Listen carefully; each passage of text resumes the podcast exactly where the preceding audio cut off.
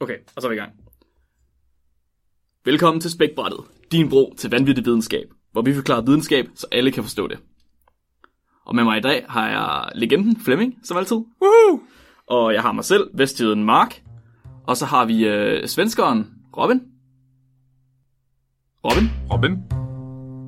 Flemming, hvor er Robin? Jeg troede, du havde ham.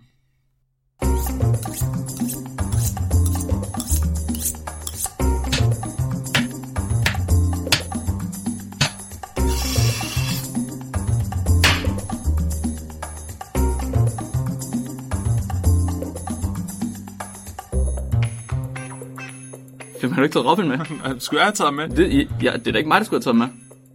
Men er han ikke, øh, er han ikke selvstændig svensker? In- independent woman? Fuck, mand. Vi har sgu tabt Robin. Ej, pis. Han er gået over isen, du. Nå.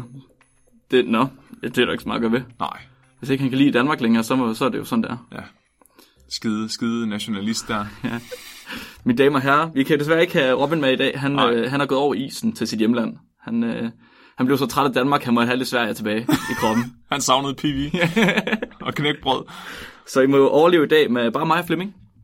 Det håber vi, I kan. Til gengæld så har vi forberedt en masse gode løjer til jer. Det er ligesom... Øh, det er ligesom flæskesteg, brun sovs og kartofler. Mm. Bare uden kartoflerne. Det er det nemlig. Skal vi lige have knappet et par bajer op, Flemming? Uh. Uh. uh. Og så mens jeg gør det, så kan, vi lige, kan du ikke lige fortælle om, hvad du har lavet her de sidste øh, uges tid? Hvad har jeg lavet den sidste uges, uges tid? Ja, siden vi optog sidst. Øh, oha. Jeg har lavet øh, en- en hønsefodsholder Oj, til dit drikkehorn. Ja, til mit drikkehånd. Ja, ja. Jeg er så glad for det, Flemming. Ah, det er jeg glad for. Det er smukt. Det var en fornøjelse, ja. Jeg havde slagtet en kok i vinters, og så øh, har jeg udstoppet fødderne og lavet et stativ til Marks drikkehorn. Og det er simpelthen så smukt. Og så, så har jeg lavet på et kæmpe stort zombiebrætspil. Gammel at lave sådan en hel by. En hel by. En hel, hel miniatyrby. Et zombiesbrætspil ja. med en hel by. Ja. Øh, hvordan foregår det lige? Jamen, så er der sådan noget, øh, sådan noget rigtig nørdet noget, hvor man står og måler med en lineal og ruller med nogle terninger, og så gælder det om at overleve. Sådan ligesom The Walking Dead, hvis det var et, et brætspil. Åh, det lyder fedt. Ja. Lige i min ånd. Og så har jeg været på Skarø. Ja. Ja. Stå helt ude på spidsen af Skarø. Ja. Kigger over på Torsinge. Solnedgangen i ryggen, og så pissede jeg ud over kanten. Sgu smukt. Det er det, der er sket for mig. Ja. Hvad med dig? Har du oplevet noget spændende? Jeg har oplevet ingenting overhovedet. Jeg har været i laboratoriet hver eneste morgen for at fodre bakterier. Det er sådan noget, man skal, når man er mikrobiolog. Så skal man fodre bakterier. Det er ligesom at have katte eller sådan noget. Ba- babyer. Og de er, ja, de, de er simpelthen så krævende. Skal de have mad hver dag. På samme tidspunkt hver dag. Klokken 10 hver formiddag. Og Altså- hvordan, hvordan går det så med dem? går ikke særlig godt. Det er ligesom, øh, ligesom at have planter derhjemme. Det er også super dårligt, så de dør også alle sammen. Jeg glæder mig til, at du får børn. det gør jeg ikke. Nå, Jeg tror ikke, børnene de gør. de skal bare- bare huske at vande dem, så går det. Ja, hvor husker vand børnene? Nå. Ja, det, jamen, det passer måske meget godt til dig, sådan din, øh, din øh, håndværker og landmand gener der, at du skal ud og passe noget hver morgen. Det er ja. ligesom at køre, du skal ud og ja. fodre dem. Ja, det er nok ja. ikke helt dumt. Nej. Flemming, øh, hvad skal du snakke om i dag? Uha, jeg skal simpelthen... Jeg havde først havde jeg tænkt mig, at jeg skulle snakke om didgeridoos. Mm. Men øh, så faldt jeg simpelthen over en artikel, og så faldt jeg over en til artikel, og så tænker jeg bare, det er jo fredag. Det er fredagsøl. Så jeg, skal, sådan- jeg har fundet to artikler, der handler om ølflasker. Om ølflasker. Ja, Om ølflasken, som vi selvfølgelig har åbnet for i dag. Ej, smukt. Skål. Smukt, smukt, skål. hvad med dig? Jeg skal snakke om bæltedyr. Jeg er sådan, Flemming, vidste du godt, at bæltedyret er arkeologens værste fjende? nej, hvad? Ja, simpelthen. Det er Jokeren til deres Batman. Det er øh, L- Lex Luthor til deres Superman. Det er, øh, hvad er Spider-Mans øh, hvad- nemesis? Okay, jeg, jeg, jeg vil lige prøve at gætte, hvorfor. ja. S- Så er det fordi bæltedyr, de, de, er, sådan, de er sådan lidt bænkebideragtige? De, Hvad tænker og, du med det? Og så det er sådan, der er et eller andet med de der, de kan rulle sig sammen og sådan noget. De er sådan lidt fucked. Er der sådan noget, øh, er det sådan noget med, at de bider, bider ting i stykker? Bider de fossiler i stykker? Det er fordi, de spiser potteskår og, øh, og sten. Fuck dem, mand! Ja, de er nogle rigtige røvhuller. De går simpelthen bare og spiser. Og også- ikke nok med det, de er også helt vilde med det der værktøj, man har med til sådan nogle arkeologiske udgravninger. Hvis nogen nogensinde har set øh, Jurassic Park, der hvor de står og børster på de der øh, Ja, ja. dinosaurhoveder der, går de bare og spiser de der børster og sådan noget. Hvorfor? s- Så det er sådan en form for eksotisk ged, ja, der bare spiser alt. en eksotisk skid. Og den kan rulle sig sammen. Ej, hvor er det retarderet. Hvorfor spiser de sten og potteskov? gør de heller ikke, Flemming. Det var en joke. Det var for sjov. Det var øh, en lille øh, bit, jeg lavede. En sketch, en gimmick. Jeg troede ikke Jeg på det. kørte videre jeg på kør, en Og joke. jeg kørte med på den. Ja, lige præcis. Jeg Det er godt, troede, Flemming. jeg troede ikke på det. Nå, skal vi komme i gang? Ha, ha, ha, ha. Jeg har fundet en artikel til i dag, der hedder The Role of Armadillos in the Movement of Archaeological Materials, an Experimental Approach. Øh, oversat så er det bælledyrs rolle i arkeologiske udgravninger. Et eksperiment. Og allerede her, allerede her, jeg er simpelthen, jeg elsker den her titel her. Der er lige sat et lille bitte kolon på til slutningen af en sætning, og så har de skrevet an experimental approach. Det er her, vigtigt. det her, det er ikke bare noget, de har slået op i bøger. Man skal det, retfærdige. det er ikke bare noget, de har observeret, mens de selv var ude at grave. De har lavet eksperimenter, Flemming. Fuck. De har lavet eksperimenter.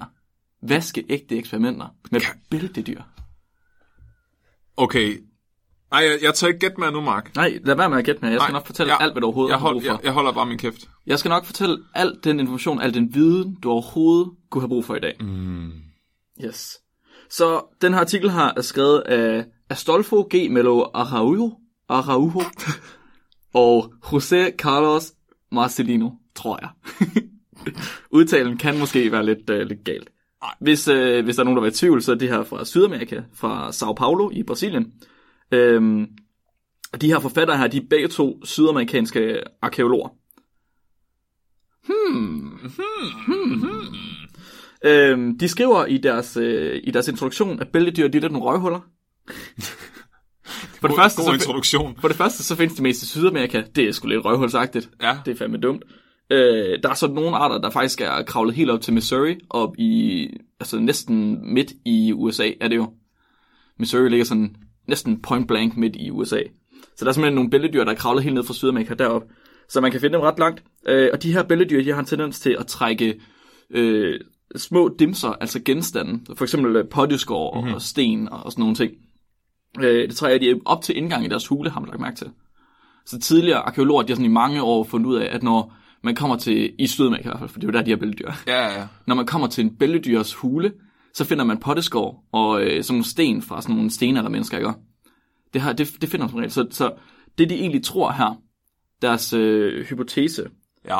øh, det er, at de her bæltedyr, de måske trækker de her ting op, fordi de synes, de er pæne, eller et eller andet i den stil. Eller de lige passer, altså som, ligesom nogle fugle, de dekorerer deres redder. Og, og nogle andre dyr dekorerer deres huler og sådan noget. Åh, Så tror de måske, det er det bæltedyrene her, de gør. det er fandme mærkeligt. Ja, det er ret mærkeligt, ja. Sådan fancy dommer det ud af sådan arkeologiske fund. Ja, lige præcis. Lige præcis. Så faktisk, øhm, øh, faktisk så har arkeologer brugt det her i Sydamerika nogle gange, øh, brugt de her bælledyrshuler til at lede efter øh, arkeologiske øh, altså, depoter, ikke? Åh, det er smart. Så hvis man lige går en tur, og man ser en bølgedørshule, hvor der bare her mange ting, der er lavet ud af guld eller et andet fucked up, så ved man bare, okay, inden for en radius af den her hule, der må være noget nice. Jeps, lige præcis. Og problemet med det her, det er, fordi man kan jo tænke, åh oh, fedt mand, nu trækker de bare alt det her crap op til jordoverfladen, så finder ja, vi jo det hele. ja. Problemet det er, at når de gør det, så øh, virker det til, at de kan blande forskellige øh, dele af jorden. Så man har, man har jo, øh, man kan jo sige sådan cirka, alt efter hvor, man, hvor dybt man er nede i jorden, Ja. hvor langt er man så også tilbage i tiden. Altså, man bruger det til at datere op. Lige præcis. Så man ved, at hvis vi er øh, den her 1,8 meter nede, så er det cirka nede i sten, eller den her øh, ældste sten eller periode eller sådan noget. Ja. Altså, det var bare lige et tal, jeg slyngede ud. Ja. Øh, men det er lidt svært, når de her bæltedyr, det har en tendens til både at trække dem op og ned. Det er i hvert fald, Nå. det tænker de, hvis de gør det, så kan de jo blande de her jordlag. Så de gør, det, de gør det umuligt at datere ting lige pludselig. Ja, ja, lige præcis. Så det er ikke kun de ting, de trækker op og ligger ved hulen, men de blører også lagene, at Ja, de ja. andre ting bliver liggende i. Jeps, lige præcis. Åh. Og det er nemlig et, øh, et stort problem, fordi så skal man jo lige pludselig- pludselig til at bruge øh, altså, andre metoder og øh, mere komplicerede teknikker til at finde ud af, hvornår er det her fra. Ja. Ja. Og det er jo lidt irriterende, som nu egentlig bare ville, altså ellers kunne sige, vi er en meter nede, så er vi her. Så de to øh, forfattere her, de vil gerne have svar på fem spørgsmål. Første spørgsmål. Er bæltedyr ansvarlige for betydelig forskydning af arkeologisk materiale? Og hvis ja, er der så en præferenceforretning? Og det er op eller ned. Så det vil sige, kan bæltedyr trække de her genstande op og ned? Og er der en præference for, om de trækker dem op, eller om de trækker dem ned? Det her det er fuldstændig ligesom køerne. Ja, fuldstændig. Putte din ice tag på en flinteknap eller sådan noget. Okay, okay. Andet spørgsmål. Kan bælledyr blande forskellige lag i det samme arkeologiske område? Ja, Ja, det er det, vi snakker om lige før. ja. Tredje, udviser de flyttede genstande et rumligt mønster. Så kan man se, at der er et form for mønster, de her genstande de bliver placeret i, når bælledyr har været der. Det vil for eksempel være, hvis bælledyr nu trækker det rundt. Altså ligger de det så i en stjerne for ligesom at gøre det pænere eller sådan noget. Men jeg troede, de tog dem med over til deres hule. Jo, jo, men deres huler er jo også... Øh, altså, de har graver jo huler, og måske lægger de dem i hulerne på en eller anden bestemt måde. Når så de mener, at hvis de nu finder en efterladt bælledyrshule, ja. Ja. som måske er 100 år gammel, Ja. Og ikke nok med, at det her med hulen her, det er bare en form for øhm, hypotese eller observation, man har gjort. Men Det er ikke noget, man har testet. Så det er egentlig også en af de ting, det er om at teste. Okay, så de, de vil prøve at sikre sig, hvis de nu finder et eller andet mega sejt, at det ikke bare er en 500 år gammel bælledyrshule, Jeps. hvor de bare har lagt ting fra 10.000 forskellige Ja, lige præcis. årstal sammen. præcis. eller Sådan. Okay. Fjerde spørgsmål. Er visse genstande mere populære end andre, og er der grænser for, hvilke ting, der flyttes? Altså vægt, størrelse, form. Så igen, det er fordi, de, de tror, at de her bælledyr, de tager dem i munden og flytter dem. Eller sådan Ja, noget. ja. Så hvis nu de vejer lige så meget som bælledyr, så vil de nok ikke lige trække sådan en øh, kampesten hen afsted. Måske ikke en kampesten. Okay, så de tjekker også, om der er nogle ting, bælledyrene foretrækker. Altså om de har en bestemt smag. Ja, lige præcis. Ej, det er ret sejt. Så kan de bedre lide keramik, end de kan lide øh, sten. Åh, det, glæder mig, ja, det glæder mig til at høre om. Nummer 5. Er det muligt at genkende bælledyrs handling ud fra måden genstandene er placeret? Så hvis nu at genstandene de øh, alle sammen var på en eller anden bestemt måde, ved man så, at det er fordi, den har bygget den her form for hule, eller ved man, at det er fordi, at den leder efter mad, eller sådan noget i den stil? Giver det mening? Ja, Så kan man ud fra den måde, de her genstande de er placeret, efter Ja. ja. bælledyrene har været Ja. ja. der, se, hvad det var, bælledyret var ude efter. okay, så om det var bælledyrets intention at flytte tingen, eller om det bare var noget, der skete, fordi den havde gang i noget andet. Mm, måske mere, om det var fordi, at bælledyret, altså hvilken handling havde bælledyret i gang i i forvejen. Så er den i gang med at finde mad, eller er den i gang med at finde hule til sine unger, Ja, eller er den i gang med at finde et eller andet tredje. okay, okay. Ja. Så mi- altså, mindre det andet der. Det andet der, det bliver også bevist ja. Ja. i artiklen, hvad, hvad der er været. Okay, okay. Okay, så hvordan gør de det her? Øh, først og fremmest skal vi lige vide lidt mere om bælledyr, ifølge artiklen. Ja. Så bælledyr, de har, grund til, at det ligesom er et problem, det her, det er fordi, at bælledyr, de har en tendens til at vælge levesteder, som er cirka magen til mennesker. Det vil sige omkring vandkanten og sådan noget. Ja. Og det er jo klart, at hvis de gør det, så kommer de også tættere på arkeologiske fund, fordi det er der, hvor stenaldermenneskerne også har søgt hen. Yes. Øhm, og de her bælledyr her, de graver huler, der er større end de fleste kollegeværelser. Øh, cirka, altså den maksimale størrelse er 5,4 kvadratmeter.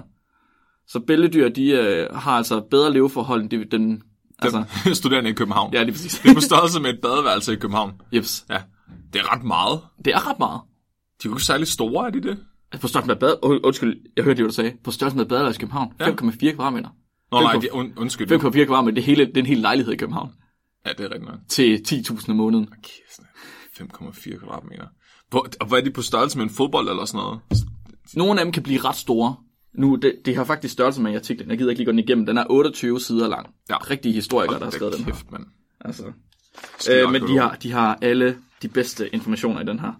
Og der er masser af billeder og alle mulige interessante ting. Øhm, her, okay. Så i det her eksperiment, der brugte de en hund, gul, et, et gul bæltedyr. Den hedder Euphractus sexintus. Mhm. Den er 44,5 cm lang, dens hale er 17,5 cm lang, og den er 15 cm høj. Og dens maksimale bredde er 22 cm. Jeg tror, den er blevet tykkere og tyndere, efter, mens jeg kørte eksperimentet. Så det er bare sådan en kat. Ja, hvad er det? En fed ja, kat. En fed kat, ja. En Tyk fed, kat. en fed bænkebider kat. En fed bænkebiderkat. Det er ret sejt. Med sin egen øh, rustning. Det er faktisk, altså jeg forstår ikke, hvorfor vi ikke har domesticeret dem og bruger dem som kæledyr. Jeg tror ikke, der er så mange her, hvor vi bor. Men det kunne være sejt, hvis man gjorde. Det må vi gøre til en ting. I stedet for de der øh, aber der med de store øjne, som vi kiggede på i- en gang. Kan du huske det? Så skal vi til at importere bæltedyr. Åh oh, ja, i stedet for nataber. Nej, man kan faktisk... Altså, nu er bæltedyret i forvejen en Pokémon. Så vi kunne starte vores egen Pokémon. Øh, Armadillo. Armadillo. Er det ikke det? Nej, hvad hedder, billede, hvad hedder øh, Pokémon? Den hedder Sandshrew, og der er udviklingen hedder Sandslash. Apropos det at være nørdet. jeg, skal, jeg skal lige lade den sænke ind. Jeg har altid troet, den hedder Armadillo. Det kan jeg også en, der hedder. Nå. Hvordan i al helvede gør de det her, Flemming? De gør det. Ja. De tager øh, og laver fire zoner. De laver et øh, indgrænset område, altså et rumligt område, så et volumen, ikke? Sådan en kasse. Ja, lige præcis, sådan en kasse. Og så har de fire lag i den her kasse her. Ja. De her fire lag, der ligger der genstande. Det er potteskår, det er stenting. Det er hovedsageligt stenalderen, de kigger på. Mm-hmm. Den, de er interesseret i. Så i de her fire lag, der er der potteskår og stenting. Yes. Øhm, den her kasse her, den er 16 kvadratmeter stor, så den er cirka tre gange så stor som deres sammenlignende hule. Det Ja. vil ja. sige, de, den, de, vil- den vil kunne grave en hule, den her, det her bælledyr, de sætter ind i en mm. par huler. Øhm, så har de de her lag her, der har de, det første lag, det ligger på bunden af kassen. Helt nede på, det er inde i, øh, hvad hedder det, en eller anden zoologisk have i Brasilien. Ja. Ja. Så der lægger de alle tingene nede på bunden af den her kasse her, altså på betondækket, og så lægger de 20 cm jord ovenpå. Mm-hmm. Så lægger de et nyt lag af dem så. Og så lægger de 20 cm jord mere på, og et nyt lag, og 20 cm mere. Og det sidste lag, det ligger helt over på overfladen. Så det er ligesom for at simulere, hvordan det vil være i virkeligheden. Det er for at simulere, at der er forskellige øh, tidslag, ikke? Ja, ja. Ja, altså de forskellige lag, de er farvet med forskelligt. Ja. Ja. Så den nederste lag, den er rød, og så bliver den øh, grøn, og så blå. Og så den sidste, jeg ved ikke hvorfor, jeg tror ikke, de har mere spraymaling, så har de brugt både gul og hvid. Okay. Jeg Og ved ikke, hvorfor de bare har så, brugt og så er en. de bare lagt sådan mere og mere arkaiske ting ned i bunden. Nej, nej, det er jo lige meget. Nå. Det er jo ligegyldigt for dem. Men hvad nu, hvis det ikke er ligegyldigt for bælledyrene? Ja, det, det, var ikke, det var ikke så meget det, de var in- interesseret i. Jeg tror ikke, de mener, at bælledyret, den ligesom duer, kan se forskel på at være pænt og grimt. Jeg tror mere, de bare var interesseret i, om, om den der havde et forskel på størrelse og på vægt. Ah, det er biased. Så kommer man bare ud fra, at, øh, at bælledyr ikke har æstetisk øh, sans. Jamen, det er rigtigt, det kan jeg godt se. Hvad nu, hvis nogen bælledyr foretrækker en eller anden bestemt tidsalder, og så graver de altid ned til det lag for at finde potterskår? Det kan man jo faktisk desværre ikke sige, fordi de har kun brugt et bæltedyr. Ah, uh, det er også biased. Men det er jo bare det er udvikling på eksperimentet. Ja, Flemming. okay, undskyld. Udvikling på eksperimentet. Ja, så, Undskyld. de, så de kunne jo i et videre eksperiment, kunne de bruge flere forskellige slags bæltedyr i flere forskellige indhegninger, for at se om be, forskellige bæltedyr har forskellige præferencer. Ja, ja, forskellige køn og sådan. Ja, og jeg har forskellige køn også. Ja, alle kan har- kvinderne bedst lide de røde, eller kan mændene bedst lide de blå? Ja, er mændene mere til stenredskaber, og kvinderne mere til potteskår. Åh, ja. Men, ja, ja. Og så hvis du lægger sådan en iPhone 6 helt oppe i toppen, som lige er blevet tabt, ikke, så er det sådan de unge bæltedyr. der er med der. Ja, de unge bæltedyr. Godt nok. Så de lægger de her forskellige lag. Og ikke nok med, at de lægger dem i, med de her 20 cm øh, mellemrum, ikke? så har de sørget for at lægge dem, så de ligger de samme steder. Det vil sige, at hvis du har, øhm, altså hvis man ser det som et koordinatsystem, så hvis du har en i det røde lag, der ligger på x, y, 1,1, så vil den ligge det samme sted i det blå lag, og det samme sted i det grønne lag. Mm-hmm. Ja, så det vil sige, hvis du graver ned et hul lige ned i jorden, så vil du finde fire stykker. så de er placeret ja, samme koordinat. Ja, lige præcis på samme Sæt koordinat, aksen, der bare ændrer sig. Yes, lige præcis. Det kun sætter at aksen, der ændrer sig. Okay, og så øh, lader de det her bælledyr rende lidt rundt, ja. øh, og de siger, at øh, der, der er nogle ting, de ikke rigtig kunne tage højde for os, eller som de i hvert fald har, nogle variabler, de har fjernet, som der er i virkeligheden. For eksempel sådan noget som, at det regner, og, øh, at der er mange bælledyr på et sted. De har kun haft et bælledyr her, og folk, de må da ikke træde på det og sådan noget, og der er måske andre dyr, der kan flytte rundt på det. Øhm, det siger de, det vil de gerne fjerne, det er ikke lige det, de er interesseret i. De er bare interesseret i at vide, hvad kan det her bælledyr nogle gange gøre? Hvad gør Bælle- et bælledyr for sig? The, the armadillo factor. Ja, det er Armadillo Factor. ja, ja. Jeps, lige præcis. Hvor meget kan den fuck op uden naturens hjælp? Ja. Og det de så finder ud af, de får svaret på de her fem spørgsmål her. Det de finder ud af, det er, bæltedyr, de kan forskyde genstanden, og de gør det begge veje. Nej! Jo, de fandt ud af, men det er ikke på grund af det, de tror. Det er ikke fordi, den tager det i munden og flytter det. Så det er fordi, det er meget, meget kedeligere grund, og det er, jeg er så ked af det. Men det er fordi, at de graver deres huller, deres huler, Ja, og så er der bare ting, der falder ned. det er fandme kedeligt. Ja, det er ikke fucking kedeligt. Er det derfor, de ligger ude ved enden af, af, af indgangen til hulerne? Det er bare fordi, de graver dem ud, fordi de ligger, ligger nede i bunden af hulen? Eller Jeps, sådan. det må, det må være sådan noget i den stil. Ej, så de Og så engang- ikke nok med det, så øh, der, de kan også få ting op af, men det er jo fordi, når de graver, så skubber de jo bare ting op. Right? Så de skubber ligesom jord op, og i det jord ligger der så små potteskår og sådan noget. Ej, det er kedeligt. Så Ja. ja. det er ikke engang sådan æstetisk sans. Det er ikke sådan, de pynter indgangen til deres Ej, hule. desværre, det havde været så fucking sejt. Men det tror jeg, at hvis de finder andre bæltedyr, Ja. mere højere kognitive bæltedyr, kognitive bæltedyr, mm. så vil de helt sikkert se, at der er en æstetisk sans. Vi skal forædle dem. Vi skal for, forædle bæltedyrene. Forædler bælledyrene til at få æstetisk sans. Hvad hvis man spraymalede bæltedyrene guld? Uh. Ja, det er udvikling. Nå, jeg, vi glemmer helt, øh, der er, flere, der er flere spørgsmål, der er blevet besvaret, Flemming. Nej, nej, nej, nej. Der er fire spørgsmål mere, der er blevet besvaret. Uh, Okay, jeg håber lidt, at de bliver mindre ansigtmatiske, de her svar. Mm. Ja. ja, det håber du, Flemming. ja, det håber du, Flemming. Det gør, det, svarene bliver måske ikke mindre antiklimaktiske, men jeg har andet, som er sjovt, Mm. som jeg glæder mig til at fortælle om. Og jeg glæder mig meget til at fortælle om det. Og Mark, han tager trøjen af nu. Ja. Mm. Det er vel fredag. Nipple twisting. Nå, det de, det de ellers også finder ud af, så de her bælgedyr her, de kan forskyde genstanden op og ned, begge veje. Øh, de kan også blande kulturelle lag. Det giver lidt mening. De kan forskyde dem op og ned, men de finder ud af, at de finder røde genstande i det grønne lag, og de finder grønne genstande i det røde lag. Mm-hmm. Right? Og nogle røde genstande er blevet taget helt op til det hvide lag, altså helt op i toppen. Hold op. Ja, så de kan tage ting helt ud fra bunden og tage dem helt op til toppen også. Og ved mere eller mindre tilfældige altså, øh, handlinger. Ja. Så det er bare fordi, det her bælgedyr her, det graver rundt og laver dine, sine små sk- huler og skakter, og så trækker den ting op åbenbart. Så, øh, så de kan blande kulturelle lag og gøre livet surt for arkeologer.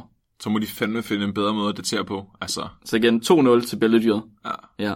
Øh, tredje spørgsmål, der bliver svaret. Så det var, om der var et øh, form for rumligt mønster. Og det siger de, de finder en form for mønster. I den måde genstanden, de bliver spredt horisontalt, det vil sige i et plan, ikke? Mm-hmm. Mhm. Øhm, men umiddelbart, så, så vidt jeg kan læse så igen, så skyldes det mest øh, dyr skraven, men de finder sådan nogle form for S-mønstre. Nå, Så, så inde i deres øh, skakter, så bliver tingene placeret i sådan nogle S'er. Så, SS. ja, så jeg ved ikke, om det er fordi, at Oh øh, my byrledyrene, God. de faktisk måske placerer nogle af de her ting her inde i skakten. Eller også de nazister. Det var et S, Flemming. Jeg tænkte sådan, jeg tænkte, hvis nu de flyttede dem selv, så ville de jo gå hen og finde en kæmpe ting. Og så ville de sige, den der, den gider jeg sgu ikke flytte, den er for tung. Men her der er de ligeglade. Men man kan se, hvis det er så den tilfældige graven, som de gør. Mm-hmm. Måske ikke så interessant igen. Men, men hvis nu det var, fordi de flyttede dem, at de så bare var pisse ligeglade. De ruller sig bare ind i de her kæmpe store kampesten og flytter dem. Fra den ene ende af haven til den anden ende af haven. Åh, oh, det er sådan... Det er sådan en wrecking ball. Det er totalt Miley Cyrus, altså. Ja, totalt. Okay, og den sidste, spørgsmål 5, og nu kan jeg faktisk ja. Ja. ikke engang huske, hvad fanden der var spørgsmålet var. Det var, åh ja, er det muligt at genkende bæltedyrs handling ud fra måden genstanden er placeret? Og jeg fatter ikke, hvad jeg, hvorfor det her svar det er, som det er.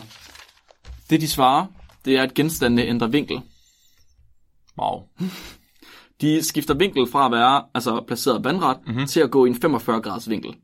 Fordi de bliver skubbet til. Who knows? Og hvad har det overhovedet at gøre med at... Jeg ved, jeg ved ikke, om de har glemt, hvad det var, de spurgte om selv. Altså, hvis man skulle bruge 28 sider, Nå ja. så kan det godt være, at man glemmer lidt, hvad man startede med. Vi stiller fem spørgsmål, men ja. vi Ja. glemmer fandme lige, hvad de er. ja. Eller også skifter de mening undervejs. Nå, det kan også være.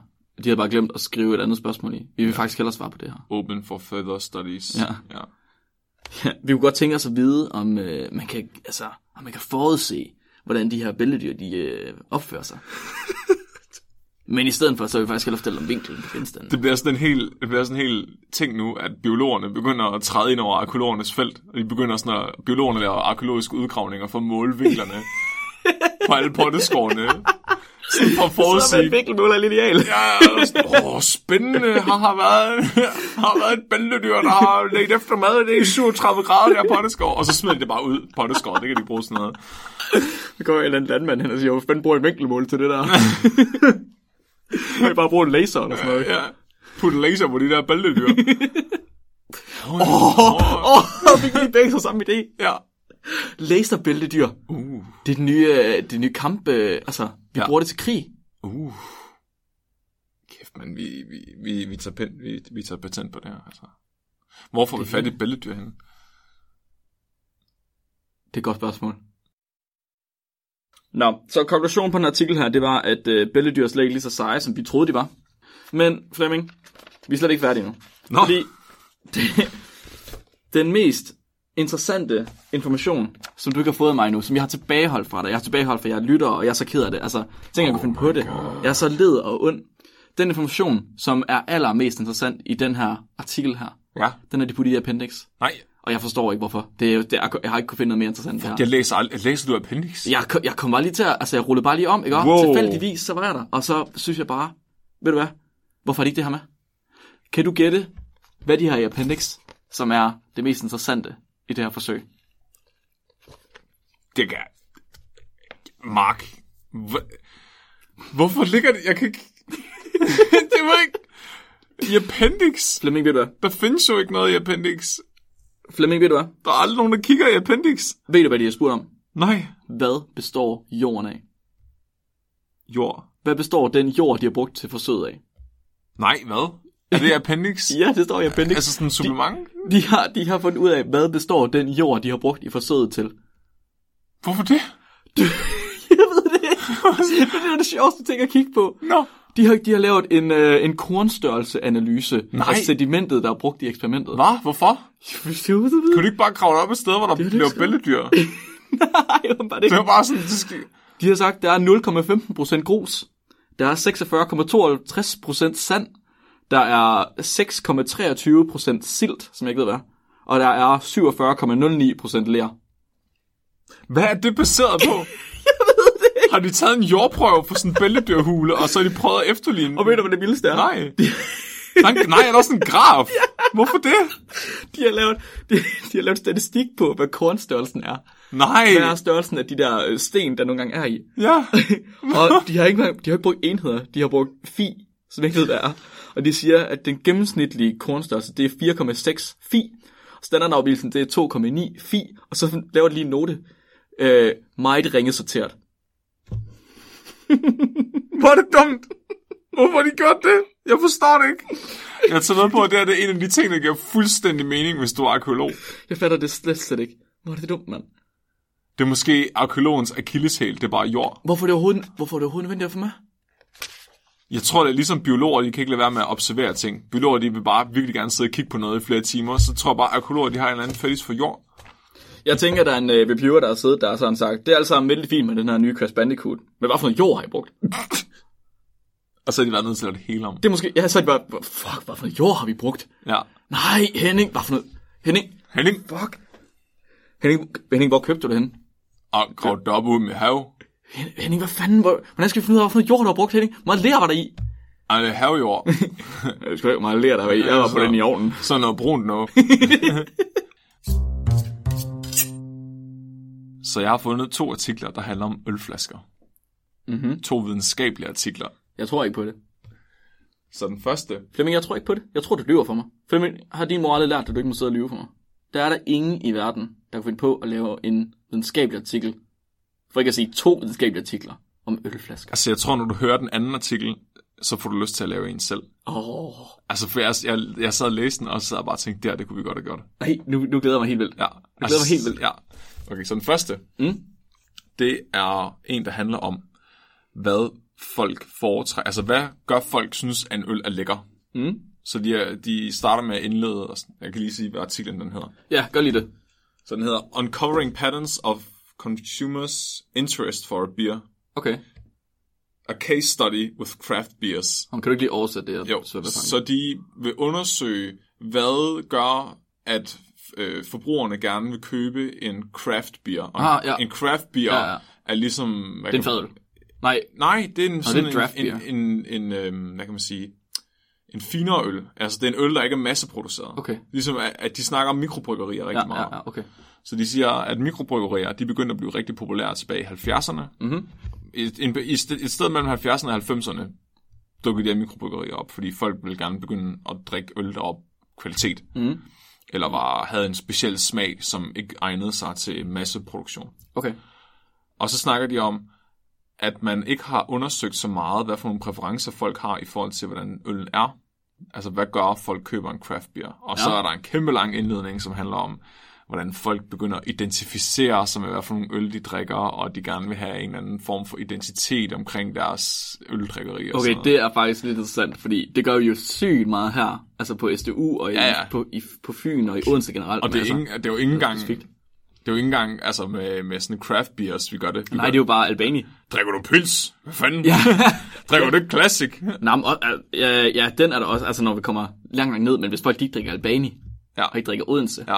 hæft, man, de bliver kastet direkte ud af vinduet. Ja, ja, altså Royal den kan lige gå, hvis der ikke er mere Albani, ikke? Eller, Jo, hvis, jo, ja, ja, Eller altså. altså. hvis man er nede over grænsen. Ja, altså al øl kan vi lige gå, hvis der, der ikke er mere af det andet. Ja. Men det er sjovt, ikke? Og på Fyn, der drikker alle ale nummer 16 og sådan. Altså, fynsk forår, det er dameøllen og sådan. Altså, men, sjovt. men, men, det snakker de meget om. Altså, de snakker om, at folk ligesom godt vil have produktet, mm. fordi det ligesom giver dem en eller anden mere end bare de der masseproducerede øl. Og det giver jo fint nok mening. Og de citerer faktisk flere undersøgelser, som, altså andre videnskabelige undersøgelser, der er lavet om det her, for at påvise det. Og så snakker de om øh, hele sådan, videnskaben bag mikrobryggerier. At det er smart, fordi at de store konventionelle bryggerier har ingen interesse i det marked, fordi det kan ikke betale sig for dem at lave en masse mikrobryggerier og små ting. Okay. Så de konkurrerer ikke rigtig med hinanden, mikrobryggerierne og de store producenter. Nej. Nej, så, så de, nej, nej, fair nok. Nej, ja. Ja. det er ikke det samme marked. Nej. Så de snakker om, at det ligesom bare er det her hul i markedet, som mikrobryggerierne så er udfyldt nu. Mm. Okay. Så har de sat sig for at finde ud af, hvad det er, der gør folk, de vælger den ene af de her øl over de andre. Okay. Fordi de snakker om, at der er jo noget med at identificere sig med et eller andet, så der må jo være flere faktorer, der har indflydelse ud over smagen. Ja. Så de har snakket om, øh, om det er et gammelt eller et nyt bryggeri. Ja. Altså om det er sådan lidt med en historie, eller om det bare er sådan identitetsløst. Hvordan, er, hvordan ser flasken ud? Okay. Er det korkprop? Er det øh, patentflaske? Oh, er det øh, kapsel? Må jeg, må jeg lige, øh, undskyld, jeg afbryder, men må jeg spørge lidt ind til artiklen? Ja. Øh, hvem man lavede af, hvor den lavede? Den er udgivet i Food Research International. Okay. Den er fra 2016, og den er lavet i Italien. Italien, okay. Og det er... Oh, jeg kan simpelthen ikke udtale det her. Nej, nej, det er lige meget. Ja, Okay, det er Ja. ikke så vigtigt, så Ja. tror jeg ikke. Nej. Det, det var fordi, at jeg tænkte sådan, jeg tror måske, det var en dansk artikel, øh, i forhold til den her mikrobryggeri. Bare lad den blive der. Nej, det er det ikke. Det er, it- den er lavet i Italien. Okay, Ja. okay, fair nok. Og den er, den er lavet sådan sådan en statistisk analyse, hvor man har givet folk nogle spørgeskemaer, og måske præsenteret dem for en øl, og givet dem prøvesmagning og sådan noget. Ja. Så det er faktisk en, det er en temmelig omfattende undersøgelse. Den er 16 sider lang, med 49 forskellige spørgsmål og alt muligt. Okay. Så har jeg ikke læst det. jeg har hoppet frem til resultaterne. Perfekt. Ja. Det er også det mest interessante. Ja. Okay, så i en af, en af tingene, de ligesom skulle udfylde, det var, hvor de ligesom skulle, øh, folk der fik de her øl, og fik lov til at smage dem, de skulle ligesom øh, putte i rækkefølge, hvad de synes var det vigtigste. Så øh, de fik syv forskellige ting at vælge imellem, Okay. som beskriver øllen, og så skulle de ligesom vægte, hvad de synes var det vigtigste, når de valgte at købe en øl. Ja. Og det var faktisk ret interessant, hvad de valgte som det mest vigtige. Og de har både, altså de har både spurgt mænd og kvinder, og så har de lavet sådan et average. Ja. Så det, de gik mindst op i af de her ting, det var, hvor bryggeriet lå henne. Og så var de også ret ligeglade med, hvad det var for noget udstyr, der blev brugt til at brygge det med. Men det var, okay, var udstyr ikke den mindste? Nej. Var placering det mindste? Lokalisering var det laveste. What? Ja.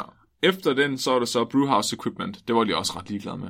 Men dog mindre ligeglad med end det andet? Ja. Ej, det synes jeg er mærkeligt. Det er totalt det modsatte af, hvad vi ville være i Danmark, tror jeg. Der har det virkelig meget at sige, hvor det ligger hen. vel? Ja, fordi man har sådan en eller anden form for øh, identitet i forhold til, åh, oh, det er Odense, det her. Ja, præcis, det her, præcis. Det er Tåsinge, eller sådan Ja, noget. ja, hvis man kommer fra Læsø, så drikker man garanteret også Læsø øl, fordi at man er ligesom, altså det er vores øl. Vi brander det også vildt meget. Altså sådan for eksempel, mm. alle de der mikrobryggerier hedder ja. altid det sted, de ligger, ikke? Mhm. Jo, Fur, jo. Bryghus, Ja, ja, lige Ærø, præcis. Øl, og Ja. ja. vi har lige fået et på Tåsinger, der er Sømborg Sund Bryghus. Ja, og der kan sådan- man se. Ja. Nå. Og hvad kommer så efter øh, bryggeriudstyr? Hvor man kan købe øllen. Okay. Hvad den koster. Ja. Hvilket type bryggeri det er. Hvad mener du med type? Der står bare type of brewery. Men er det sådan en mikrobryggeri, eller er det et kæmpe bryggeri, eller? Det tror jeg. Okay. Det vil, jeg, det vil være mit gæt. Så står der råmaterialer. Det er nummer tre. Den tredje højeste, det er råmaterialer. Okay. På anden pladsen, så kommer der Brewing Technology. Ej. På første pladsen, for hvad der afgør, hvorvidt folk øh, sådan, vælger en øl. Og det er altså 35 procent. Der er altså... Nej, overall det er 30 procent, men i kvinder det er 35 procent. Vælger den her som den højeste. Type of container. Hvordan ser flasken ud? Okay, det giver fint mening. Resten ikke om. Det er jo idioter, der svarer på det spørgsmål, spørgsmål her. Hvor, hvorfor giver det mening med flasken? Hvorfor er flasken det Det er sgu da, okay, okay. Det første, du kigger på, når du går ned i supermarkedet for at hente et eller andet, ja. Ja. det er sgu da, hvor ser indpakningen pæn ud. Ej, Jo, og den er 100%, og hvis der står de rigtige mærker på, så, Ja, ja. ja. du, så du kodet din hjerne til at sige, jeg skal have den der, fordi der står den der ø på. Men det jeg ikke forstår, brewing technology. Hvem i al helvede af dem, der har svaret på det spørgeskema, der ved, hvilke teknologier de bruger til at brygge med? Prøv at de stopper lidt gær i, og de stopper lidt øh, malt i, og lidt, øh, lidt korn i, ikke? De ved sgu da ikke skid om, hvad der sker. Også, øh, hvad, hvad stod der? Øh, brewing, øh, hvad var det, var? Før teknologi. Råvarer. Ja, råvarer. Ja, Det fandt råmaterialer. de sgu da heller ikke. Altså, det er de samme råvarer, og så smider de bare lakrids i, eller sådan noget. Det er da pisse lige meget. Men jeg forstår... Okay, Det forstår jeg slet ikke. Men jeg synes, det giver mening, at man vælger det, hvis nogen spørger en, fordi så kan man være sådan lidt smart. Oh, Jamen, det er jo lige præcis, det er jo men, men idioter, så. hvorfor vælger man så flasken som den vigtigste? ja, det er nok fordi, de har tænkt, ah, men så er jeg lige real med den her. Altså, dem gør, det, er man, det er jo det, man kigger på. Når du går ud og flasken? kigger på en øl, så vil du, altså, hvis du får to at vælge imellem, og den ene, det er sådan en, der har er en kæmpe flaske med, altså, Ja, ja, ja. ja. korkprop og sådan en smart øh, kliklås, øh, ikke også? eller Ja. ja. et eller andet, ikke? også? Og den anden, det er bare en helt almindelig standard flaskeøl med en kapsel. Men det er ikke engang Hvad for en sådan... tror du så er mest prestige, Ja, det er rigtigt nok. right? Ja, og det kan jeg godt se.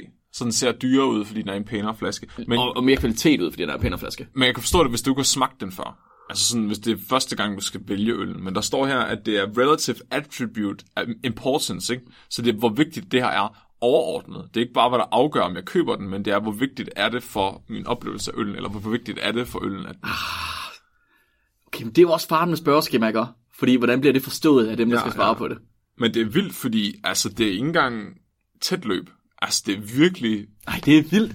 Hvor er det mærkeligt. Ja. Ja, altså, øh, andenpladsen, den runder de 25 procent Mm. kontra de 30 procent ved førstepladsen. Okay. Og de andre ligger forholdsvis tæt. Altså, sådan, det... Jeg forstår slet ikke, hvorfor lokalitet ikke har mere at sige. Nej.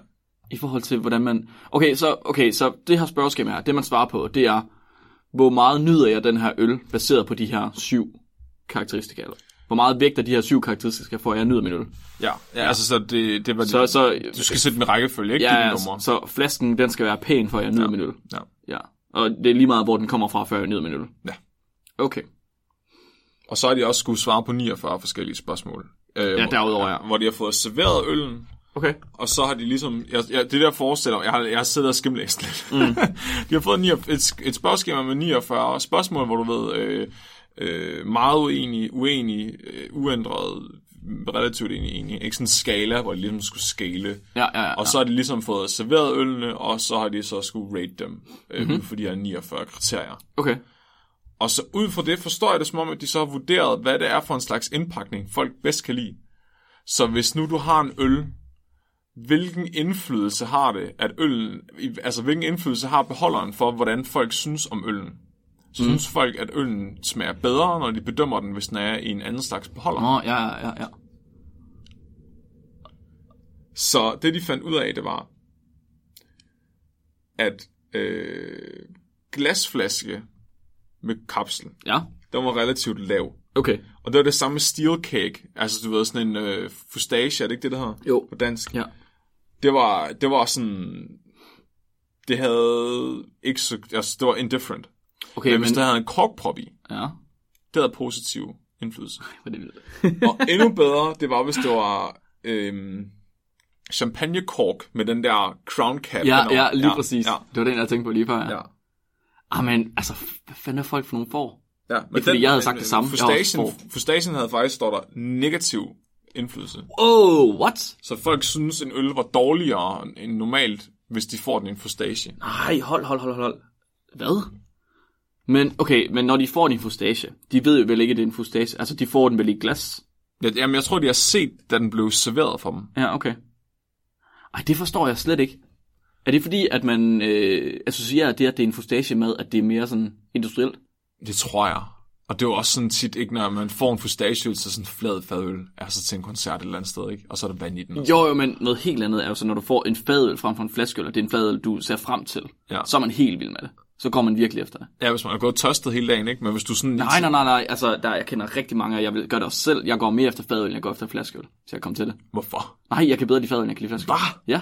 Wow. Den, øh, den, øh, det, det kender jeg mange mennesker, der har den øh, oplevelse. Ja. De smager jo ikke engang. De er sådan flade. Du, du skal jo ikke få dem på en festival eller sådan noget. Du, skal få, altså, du kan jo få fadøl, hvor det ligesom... Ja, du kan godt få god fadøl. Altså masser af god fadøl. Hvis du går ind på en café eller på en rigtig bar eller sådan noget, mm. så går jeg altid efter en fadøl frem for en flaskeøl. Jamen, det er rigtigt nok. Ja. Til, øh, til min familiefest på min fars side, det vi kalder for en lyngfest, Ja. ja. der har vi altid fadelsalæg med. Og folk, de er vilde med fadøl. Hvis det nogensinde blev skiftet ud med flaskeøl, jeg tror, at der vil være, der vil være ramaskrig. Og det er ikke noget, der ellers er i den familie. Men hvorfor- det er hvordan- jo vestjyder, det meste af dem. Hvordan er det anderledes? Er det friskere? Det tror, jeg tror, det er følsomt. Jeg tror, det har lige så meget med... Også fordi... Okay, nu snakker de om, hvordan, hvad for en flaske, hvordan flasken ser- skal se ud. Ja. Det har nok lige så meget noget med nostalgi at gøre. Hvordan var den første øl, man fik? Eller hvad har jeg lært skal være godt?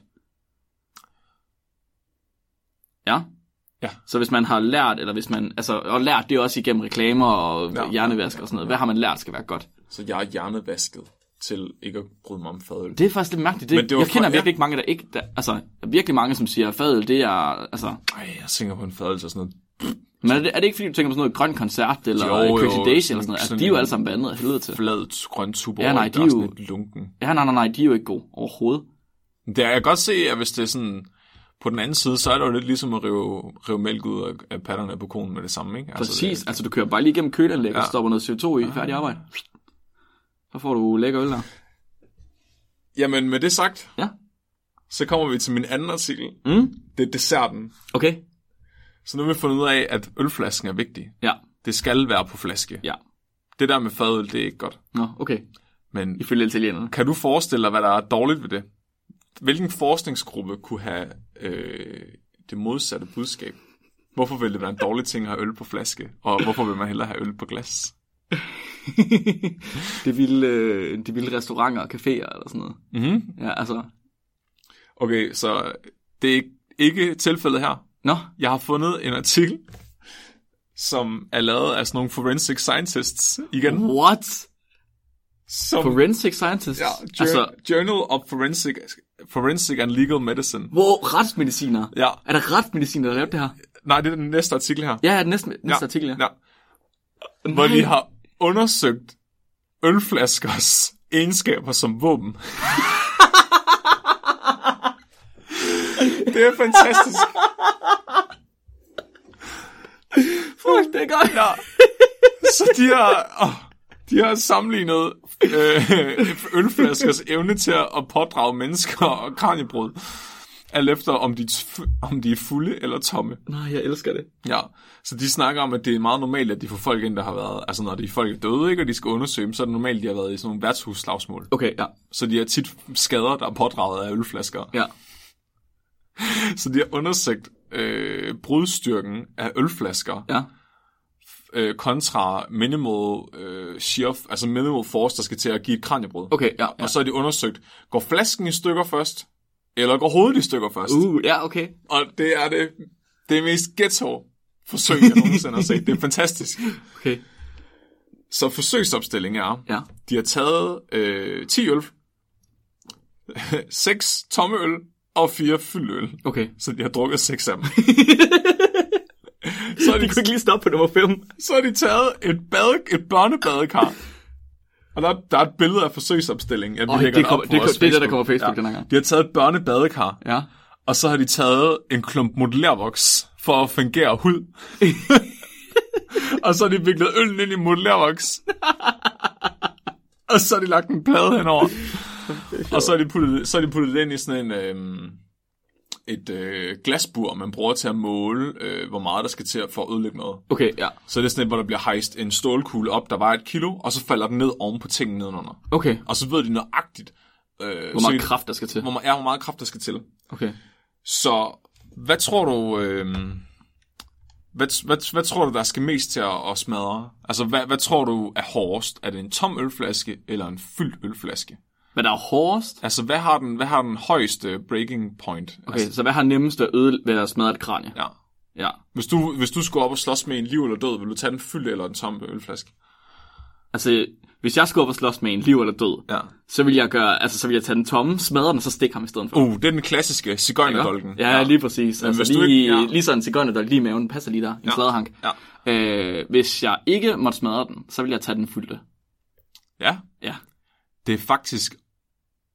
Er, der, er det faktisk en tom ølflaske, der, Nej. der har Er højst... det en tomme? Så det var omkring 30 joule, øh, der skulle til for at smadre. Og, og de har målt de, på, på det s- flaskens svageste punkt. Okay. 30 joule til at smadre en fyldt, 40 joule til at smadre en tom. Det var 30 joule. Mhm. Joule er da en mærkelig enhed at bruge til det, er det ikke det? Det er energi. Ja, ja, ja, men det var meget, meget lavt. Altså, der, ja, der er det- mere energi i en, en enkelt chip. Det er faktisk øh, meget højere end det, der skal til for at smadre et kranie. What? Det er vildt. Det forstår jeg ikke. Joule? Der skal helt ned til 14 joule til at smadre et kranie. 14? Er vi ikke enige om, joule er ikke sådan, det er ikke kilojoule, vel? Nej, altså det, det er joule. Nej, hvor spøjst. Ikke? Der står ikke joule i et eller andet, vel? Ja, Opløftet joule. et eller 40 andet. joule. Nej, hvor spøjst. Ja. Nej, hvor er det vildt. Ja. Altså det kunne godt være, det er per areal eller et eller andet, at de ikke skriver Nå. det. At det er sådan en standard øh, retsmedicinsk okay. enhed. Ja, for jeg skulle lige til at sige, altså der er jo, altså, der er jo mere energi i en kartoffelchip, ja. eller i en peanut, eller et eller andet. Altså, det er derfor, man bliver så fed af at spise kartoffelchips. Det er fordi, du smadrer det ja. kranie. Nej, Der det sk- er Altså, du skal forbrænde så meget energi, som det koster at kaste en k- stålkugle. rigtig mange stålkugler. Ja. Så det, og det er jo ret interessant, fordi der står her, at det er mellem 14 og 68 joule, der skal til at give et kraniebrud. ja. Så, øh, og, og de har målt det her på flaskens svageste punkt. Så okay. hvis du for eksempel rammer øh, med bunden af Ja. flasken eller flaskehalsen, så er der meget højere kraft. Okay. Så det de siger, det er, at hvis du slår nogen i hovedet med en flaske, så går hovedet i stykker, før flasken går i stykker. Uanset om den er fyldt eller tom. Ja. Og så siger de også, at det faktisk ikke kom bag på dem, at det var den fyldte flaske, der gik mm, øh, hurtigst i stykker. Hvorfor det? Okay, jeg skulle lige så spørge, hvorfor. Det er fordi øl åbenbart er øh, en væske, som er utrolig, trolig, altså virkelig fast. Den er meget, meget, eller ikke fast, men den er meget svær at komprimere. Ja, fordi der er så meget luft i, eller hvad? Ja, og der er også koldioxid i. Ja, så de ja, ja, ser den præcis. kombination af, at det er jo næsten umuligt at, sådan, at, at komprimere væske. Ah. Så når, når flasken bliver ramt, så kan... Så kan Nå, så kan stødet ikke øh, samle sig i væsken. Nej, Så i stedet for, så går det i glasset mere. ja, fordi hvis der er luft i, så kan, så kan luften komprimere sig. Ja, ja, ja, så det kan samle, tage noget af stødet. Plus at der er også tryk indenfra for koldioxid. Ah, så det, wow. ja, Nej, hvor s- spøjst. ja. Ah, det er ret interessant. Det er alligevel, en, altså den er en fjerdedel, altså der, der skal en fjerdedel mere energi til at, s- at smadre en tom flaske. Hold da op. I hørte det først på spækbrættet. Hvis I nogensinde kommer i værtshuslagsmål, så vælg den tomme flaske, når I skal slå jeres skud i stykker. Bum. Eller lav en cigøjnerdolk. Så, så Det virker der- også. deres concluding, blandt deres concluding remarks er, at de vil foreslå og, øh, til sådan større arrangementer, hvor at, øh, det kan forekomme, at folk kommer op og slås, og så vil de foreslå, at man bruger glas i stedet for flasker. Fordi flaskerne faktisk er, er et ret øh, farligt blunt weapon. Okay, næste forsøg i forhold til den der. De er nødt til at undersøge, hvad, hvor meget kraft kan øh, en glas, flas, altså et glas, et krus så smide sted. Det må der næsten være lavet en undersøgelse med. Det må da næsten, det, det, er man må være- næsten nødt, det er næsten, de er næsten nødt til at sammenligne med jo. Ja. Ring til os, hvis I kan finde en. Ja. På sp- spækbrættet.com. Ja. Okay. Flemming, som du nok har lagt mærke til, så er Robin her ikke i dag. Jeg har siddet og grædt en lille tårer i løbet af hele dagen. Jeg synes, det er meget hårdt. Det er faktisk lidt hårdt. Ja. Det værste ved det er, at Robin han har ikke kunne lave sit arbejde. Fordi Robin, han har jo sjovt nok et segment her på Spækbrættet. Og Robin har heller ikke fundet på noget til i dag, og han har slet ikke lavet en artikel, og han har ikke engang til at fremlægge en artikel, han ikke har lavet. Og jeg er så, slækker. simpelthen, det er så irriterende. Ja. Så nu har jeg fundet på noget, fordi ja. at jeg er sådan en overachiever. Og, øh, Nerdalert! Og jeg kan bare helt vildt godt lide at, at arbejde og lave ting. og ja, sådan noget. ja. Du, du er så meget ekstra. Du Ja. ja. er ekstra. Og ikke nok med det, så kan jeg helt vildt godt lide at, øh, at have ret. Det er også rart. Er det ikke rigtig rart? Jo. Altså noget af det bedste i mit liv, det er, når jeg får ret. Jeg Ja. Mhm. elsker det. Jeg er sådan, mm-hmm. faktisk, det er næsten lige før, det er et problem for mig. Og øh, vi har haft nogle, øh, nogle, vi har sagt nogle ting om spækbrættet. Åh oh, nej. Jo. Og folk, de er åbenbart uenige med os, Flemming. De første, ti, de første ni afsnit har vi sagt noget. Det er først ni afsnit, der har vi sagt noget. Og ja, en anden ting, det er 10 afsnit. Øh, velkommen. Du, du, du, du. Velkommen til 10. afsnit, hvis I er i tvivl. Hvis I ikke ved, hvad spækbrættet er, så er det bare ærgerligt. Velkommen til. Øhm, så det er på tide med noget callback. Vi skal lige igennem de sidste ni afsnit, i hvert fald nogle af dem. Så vi skal rette nogle fejl, vi har lavet. Vi skal rette nogle fejl, vi har lavet. Vi skal rette nogle af de fejl, som folk de har sagt, vi har lavet. Oh, oh. Som de har sagt, vi har lavet. Er det fejl? Eller er det rigtigt? Er spørgsmålet. Den første, jeg har taget med, den er øh, blevet indsendt til os, øh, påpeget til os af, af Tøre, der har hørt... Øh, han har nu hørt alle vores afsnit, har vi lige fået at vide. Vi er rigt, det er vi rigtig glade for. Ja, han kunne især godt lide det med analskader og, og dyresex. Det er vi, og det er vi rigtig glade for. Ja. Men Tøre, han har sagt, at øhm, da vi snakkede om bier på kokain i første afsnit, mm-hmm. da jeg snakkede om bier på kokain ja. Ja. øh, specifikt, så sagde jeg, at øh, kokain, den blev øh, altså delt til dem topically. Og vi vidste ikke, hvad topical det betød. Mm-hmm. Og Tøre, han var inde med mig, og lige øh, han kontaktede mig og sagde, Mark, har I fundet ud af, hvad der topical det betyder? sagde jeg. Nej, det var jeg faktisk overhovedet ikke interesseret i. Det passer ikke, det er vi meget interesserede i her.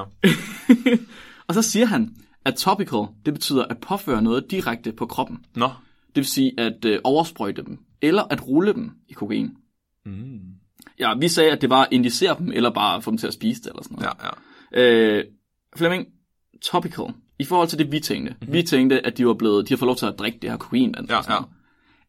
I stedet for, så har de taget de her bier her og rullet dem i kokain. Det er fucking sejt. Det er fandme dumt. Det er så meget med arbejde. Det er fandme en gangsterbi. Man får lov til at rulle din bunke med kokain. Der var sådan en eller anden junkie, der løbet hen og sniffede de der bier der. tak, Tør, for, for at afklare det. Ja. Øhm, så det har vi lært nu, at øh, når bier, de bliver, når det bliver testet, hvordan bier de opfører sig på kokain, så bliver de rullet i kokain. Bum. Jeps. Hermed rettet. Øh, Flueben, næste. jeps, den næste. Flemming i afsnit 2, der snakkede du om øh, en elefant på LSD. Ja, Tosco. ja, Kan du huske ham? ja. Der snakkede vi om, at øh, det er faktisk ikke så meget en fejl, vi lavede. Vi havde en gæst med dengang. Vi havde Frederik med. Åh, oh, er der nogen, der har pointeret det? Nej, det har vi selv pointeret. Ja, Og jeg synes bare lige, det skulle med, fordi jeg synes, det er sjovt. Ja. Jeg synes, det er et callback-episode. Ja. det er meget sjovt. Frederik, jeg er ked af, hvis, øh, hvis jeg ydmyger dig for meget her. Flemming, kan du huske, hvor meget kokain de gav Tosco? De gav den 30 gange så meget, som den skulle have haft, ikke? 33 gange for meget var det. Ja, Ja. Øh, Tosco fik 297 milligram. ja. Så i det afsnit, der siger Flemming, hvis en menneske vejede, var det 3 tons, Ja, så skulle han have 9 milligram kokain ja, for at blive påvirket af det. ja, Øh, bagefter siger Flemming, at de har givet den 33 gange for meget. Ja. De har givet den 297 milligram. ja. Og så svarer vores øh, kære gæst Frederik, det er jo over 1000 gange så meget. Så han ikke over 10.000? Nej, han sagde over 1000 gange. 1000 Så- gange, okay. Det er jo over 1000 gange for meget! Undskyld, Frederik. Det vil vi godt lige have lov til at sige. Det er jo ikke rigtigt, fordi som vi rigtig nok sagde, så er det jo kun over 33 gange for meget. Ja. Så Tosco var, Tosco blev ikke, altså det var ikke så Nej. slemt. Kom ikke, ro. Men det er også, vi skal lige sige, der er noget sceneskræk omkring at sidde om sådan en mikrofon. Altså, Det er rigtigt, og det var andet afsnit, altså. Og vi har hoved- lært meget ja. siden, Hovedregning er det, der forsvinder først. og vi var, ja, og det fører mig til næste. Inden da, så skal jeg lige se, vi var, øh, vi var uerfarne, vi er blevet mere erfarne nu. Så øh, Frederik, vi vil rigtig gerne, vi er så glade for, at du var med. Du ja. Ja. vil rigtig gerne komme med en Vi anden vil gang. gerne have gæster med en anden gang. Når nu vi snakker om hovedregning, Flemming. Ja, åh oh, nej. Øh, Jonas Bamse, en af mine øh, rigtig gode gamle kammerater, ja. Ja. påpegede, at i øh, afsnit 5, da Robin snakkede om paradoxer, Ja, så øh, fortalte han om, hvordan øh, en peptidkæde, den folder. Altså en peptidkæde, et lille ja, Ja, bitte ja. ja. protein, der er sat sammen med aminosyre. Det skal folde sammen. ja, Han snakkede om, at, øh, at universet, det er 10-9 år, altså milliard år gammel. Ja. ja, Og for at en lille peptidkæde, den skal folde sig rigtigt, for at den tilfældigt skal komme til det rigtige, så vil det tage 2 gange 10, 28 år. Og øh, Fleming, han siger straks, det er jo tre gange så meget. Nå, men det var milliarder. Det er jo 10-19 gange så meget. Wow, hvad? Det er jo fordi, at når det er potenser, så skal man jo bare trække potensen fra potensen. Nå, så det var faktisk endnu vildere. Det, det er sådan fuldstændig latterligt vildt. 10 i 19, det er jo så højt et tal, vi slet ikke kan forstå det. Altså, ligesom 10 i 28 er. Ja, Så det er 10 i 19 gange mere, end universet er gammelt. Så lang tid vil det tage tilfældigt for peptidkæde om at folde sig korrekt. og det sker jo bare sådan her hele Lige tiden. præcis. Og de gør det jo bare rigtigt. Ja. Ja. Det var det, vi snakker om med det der med at finde den rigtige kjole. Så er man det prædisponeret til at finde den røde kjole, når det er mm. efter, og den grønne kjole, når det er forår. Når man skal Uh. til jobsamtale, Mm. ja. så er det nedringet. Øh, en anden en, jeg lige jeg ikke kan huske. Øh, Tøre igen fik sagt, at vi havde sagt og spurgt, om Sønderborg var i Sønderjylland. Jeg vil gerne tage i os, det er det selvfølgelig. Åh, tør han er sønderjyde. Tøre han er Sønderjyde. Øh, men altså, who cares? Det er bare et eller andet afsnit, who cares? Ja. Sønderborg ligger i Sønderjylland. Øhm, og Hold den op, er der en sidste... side mere? Ja, ja, en hel sommer. den sidste, jeg lige har med, Flemming. Øh, hvor stort er et øh, badekaffe? Sådan cirka. Åh oh, nej, det var det, vi snakker om med liter. Ja, Hvor jeg tænkte, et badekar var omkring 300 liter eller sådan noget. 400 tror du, du fik sagt. 400? Ja. ja. Hvis jeg nu siger, at det er, det er for meget. For Er det meget, for for meget? meget, tror du så der. Åh, det ved jeg ikke. Faktisk over dobbelt så meget. Er det som det? En almindelig badekar. Er det 200 liter? 180 liter cirka er en almindelig badekar. What? Ja, så vi behøver slet ikke så stort et badekar, som Flemmings øh, kar er der, til for at støbe Robin i rav. Så vi skal faktisk kun have 200 liter harpix. Mm. Så det var, øh, det var fra afsnit 5, hvor vi snakkede om at støbe Robin i rav, for ja. at Ja. gøre ham til et fossil. Så han kunne blive gl- husket for et eller andet. Lige præcis. Når hans personlighed og hans hjerne ikke var nok. Og vi vil gerne lave ham til et ravsmykke, som øh, mennesker fra, i fremtiden, der havde fået indtaget mere ilt, end vi har, der er ja. kæmpestore, Ja. ja. kunne være rundt om halsen. Og vi tænkte på at bruge et badekar, fordi den har allerede de her runde mm. rundinger nede i bunden. Ja, det ligner allerede en ravhalskade. Lige præcis. Men vi behøver slet ikke øh, 400 liter, så det vil sige, at det koster slet ikke lige så meget, som vi fik sagt engang. Det koster cirka det halve af det, vi sagde. Det bliver Ro- Robin glad for at høre. Lige præcis. Lige præcis. Jeg kan ikke huske, hvad det kostede. Er det 100 kroner literen eller sådan noget?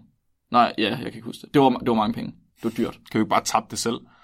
Nå ja, det kan man også gøre. Ja. Ja. Tak, tab til dig et harpex. Ja. Ja, tager bare til Sverige. Der er grænser over det hele. Smart. Problem løst. Jeg ved ikke engang, hvorfor jeg tog den her op, så det er jo lige Nej, meget. nej. Så kan vi, vi Fedt. får vi Godt. bare harpex nok ja. til at fylde 400 liter badekar. Følg med i uh, næste afsnit, når vi fylder øh, Robin med harpiks. Åh Ja. Den vigtigste fejl af alle, øh, den har jeg lavet i dag på det her afsnit. oh, nej, Jo, lige for, hvad er det, 10 minutter siden. du har glemt at sige til mig, du Min elsker mig. opdatering. Fuck, jeg laver to fejl i dag. Åh, oh, nej, okay. Det var To ikke- fejl. Ja, ja. Flemming, jeg elsker dig. Åh, oh, jeg elsker også dig. elsker dig. Nej, øh, jeg sagde, at spækbrættet tager fejl. Spækbrættet tager aldrig- aldrig fejl. Nej. Og hvis I tror, at spækbrættet tager fejl, så tager I fejl. Fuck ja. Skriv det i jeres phd afhandlinger Røvhuller. Cut. Tusind tak for, at I lyttede med til, øh, til spækbrættet i dag. Og de sidste øh, 9-10 afsnit, vi er på 10. afsnit nu. Det er faktisk en milepæl, Flemming, hvis du øh, skal være i tvivl. Kæft, mand. Det skal fejres.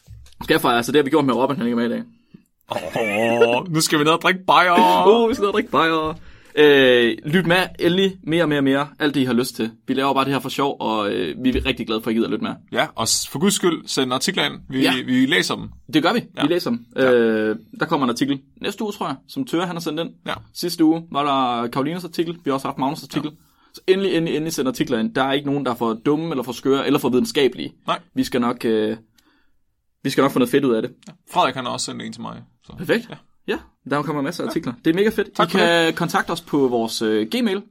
Det er spækbrættet snabel-a gmail.com og det er spækbrættet med AE, så s p a e k b r a e t t e t I kan også finde os på Facebook, der kan I bare skrive til os. I kan enten skrive til os personligt, hvis I kender os, eller på vores øh, Facebook-side Spækbrættet.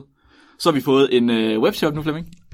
Åh! Vi har lavet en webshop, og der er lige nu tre designs. Der er vores logo, vores smukke, smukke logo, som jeg ved, alle mennesker er rigtig, rigtig glade for. Ja. Så er der øh, Meget professionelt. Water Hilarious Science. Ja. Ja. Hvis der er nogen, der ikke kan huske det callback, så er det helt tilbage fra andet afsnit, tror jeg. Ja, At vi får sagt øh, til Frederik, hvordan han skal finde videnskab. Vanvittig videnskab. ja. Water Hilarious Science. Waterhead. Det er en korrekt oversættelse af vanvittig videnskab. Altså ja, selvfølgelig. Waterhead er science. Ja. Og øh, er det elefanten med LSD-øjet? Lige præcis, ja. Ja. der er elefanter på LSD. Og det vilde er, eller det fede er inde på vores webshop, der kan man jo selv ændre på det her design her, så I kan selv skrive tekst til, og øhm, I Okay. kan placere det rundt omkring på øh, t-shirts og kopper, som I har lyst til. Øh, det giver også en lille smule, og så kan vi købe noget bedre optageudstyr, så Nogle øl. ja, nogle øl, så, så vi ikke laver så meget ekko, når det er, vi snakker. Det kunne ja. være fedt. Ja. Så øhm, Og der er kopper og t-shirts, sweatshirts. sweatshirts, øh, der er Forklæder. forklæder, ja. Jeg har Ja. selv købt det forklæde. Og... Ej! Jo, jo. ja, det er fedt.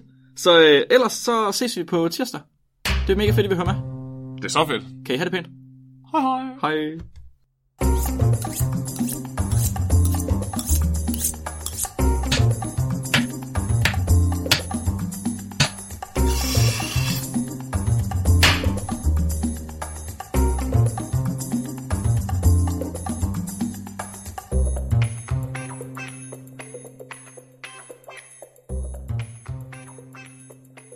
Så de har lavet den her konklusion. Jeg synes simpelthen, det er for kedeligt.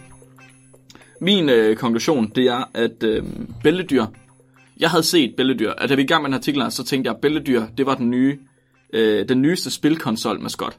Ligesom Crash Bandicoot. Det var den nye Crash Bandicoot. ja.